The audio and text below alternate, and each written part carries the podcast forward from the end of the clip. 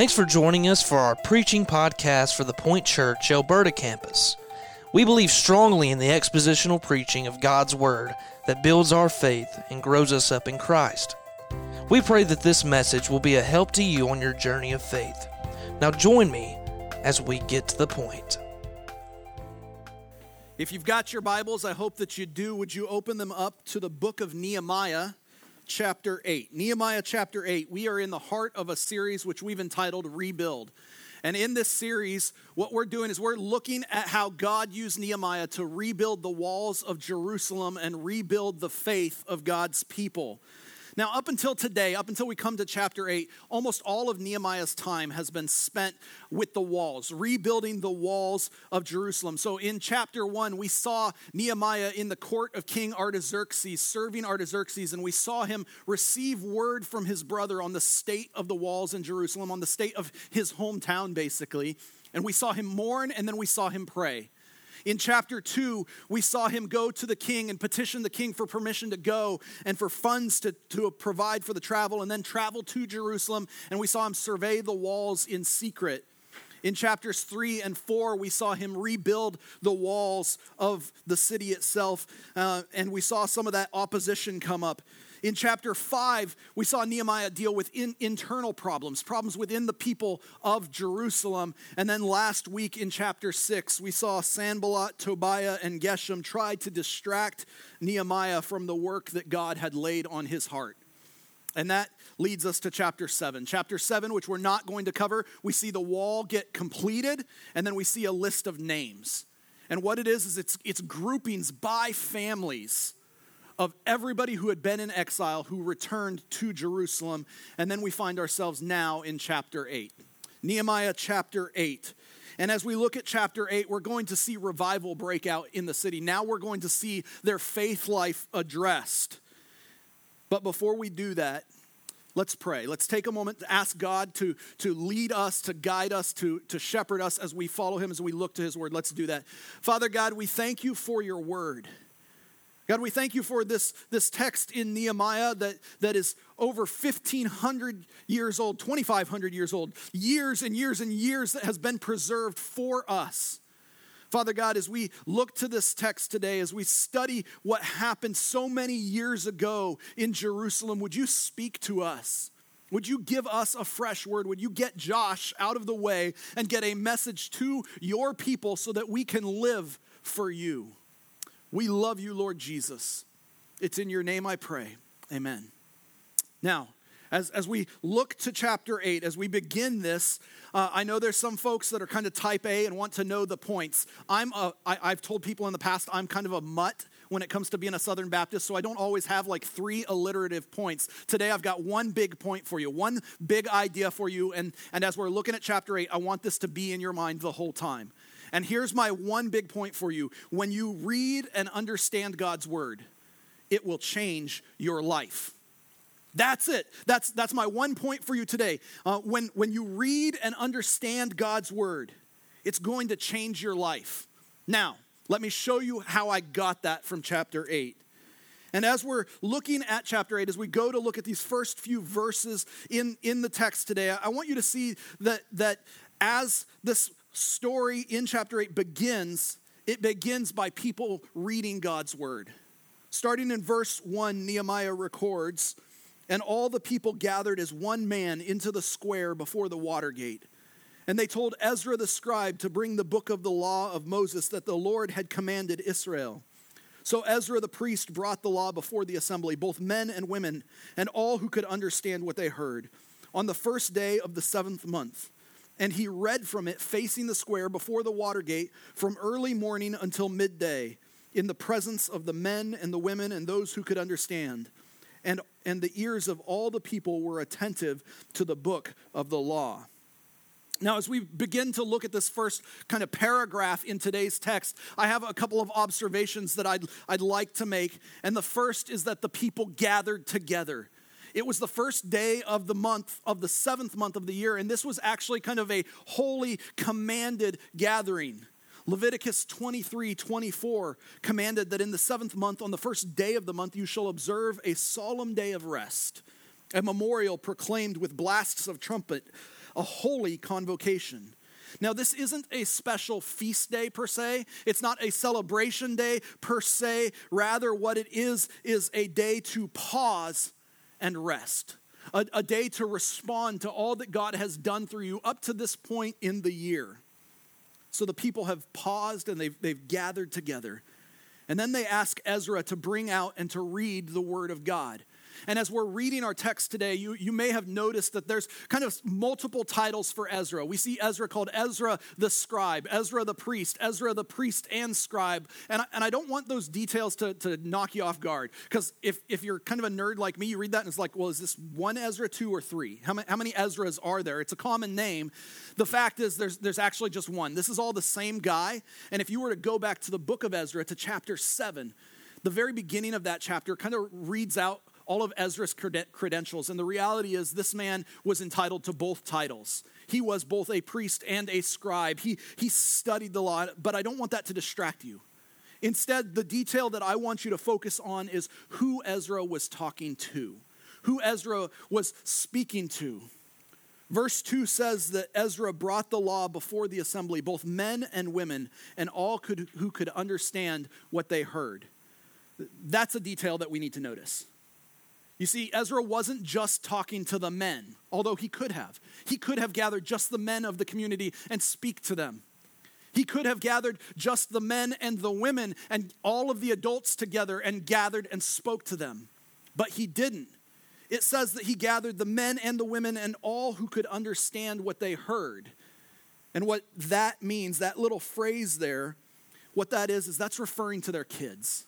That's referring to all of the children who were old enough to understand what was being said, to comprehend what was being said. They were expected to participate in, in the gathering of the faith community.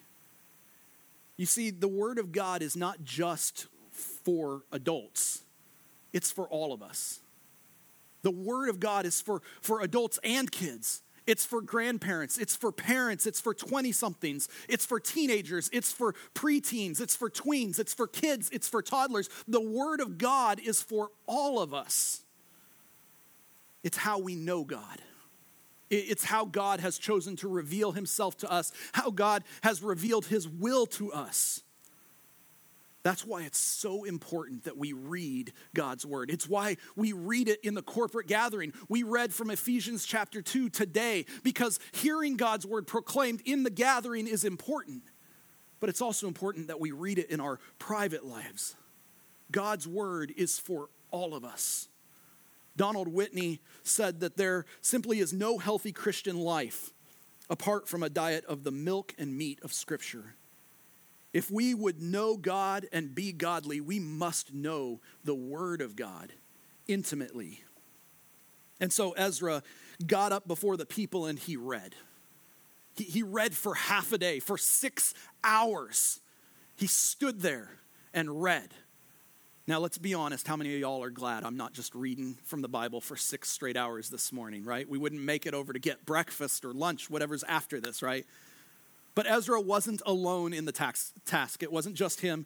Take a look, starting at verse 4, it says, And Ezra the scribe stood on a wooden platform that they had made for the purpose. And beside him stood Mattithiah, Shema, Anaiah, Uriah, Hilkiah, Maaseiah on his right hand, and Pedaiah, Mishael, Malchijah, Hashum, Hashbaddanah, Zechariah, Meshullam on his left hand.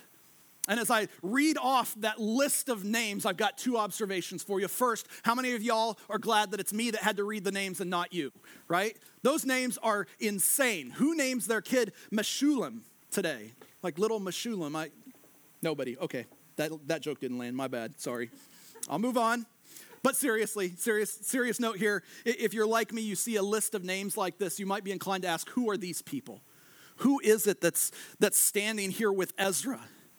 And, and those are good questions to ask. But the reality is we just we don't know for certain. Some scholars think that they might have been priests or Levites. Some scholars think that they may have, have been the religious leaders of the community. The problem is textually that doesn't really work out. That's not the textual norm. What we see in the Old Testament is that whenever you see a list of priests or Levites, it usually will just say straight up, these are the priests or these are the Levites. In fact, we're going to see that in verse 7 of our text today. No, the more likely answer is that these are names of lay leaders within the community. The, these are just important members of the community who have gotten up to help Ezra with the reading of Scripture. And that is a significant thing we ought to note. Because what Ezra is doing is he's showing that there has been a change in their faith community. He's, he's showing that, that boldly proclaiming God's word was, was for all the people, not just the priests, not just the Levites, all of God's people needed to read and know God's word. So let me say it again God's word is for all of us. It's not just for the pastors. It's not just for the deacons. It's, it's not for the adults. It's not just for the highly educated. It's for all of us. So Ezra and, and these 13 men, they get up and they read the word of the Lord to the people. Take a look now, back at verse 5. And Ezra opened the book, and in that day it, it actually would have been a scroll books weren't, hadn't yet been invented. But he opens the book inside of all the people, for he was above the people. And as he opened it, all the people stood. Now, the, the, standing is just a sign of respect. They're standing up out of respect for God's word. This is the word that has been given from God to the people, and so they stand up. And in verse 6, it says that Ezra blessed the Lord, the great God, and all the people answered, Amen, Amen, lifting up their hands and they bowed their heads and worshiped the Lord with their faces to the ground. And, and so, what we're seeing here is we're seeing God's people worship. They're, they're standing up in awe of God, and then they're worshiping before God's word has even been read. But this wasn't just the reading of God's word. You see, they also explained God's word. Take a look, verse 7, we're going to see 13 more names. Yay, me. Also, Jeshua, Bani, Sherebiah, Jamin, Akkub, Shabbethai, Hodiah, Maaseiah, Kelita, Azariah, Jozabad, Hanan, Pelaiah, Peleiah, the, the Levites helped the people to understand the law. While the people remained in their places, they read from the book of the law of God clearly, and they gave the sense so the people understood the reading. So they didn't just read the law. This wasn't just them reading the law, they're, they're trying to explain what it means. In a lot of ways, what these, these Levites were doing is what I'm trying to do right now to help the people to understand what was going on, what the scripture said, and what they meant.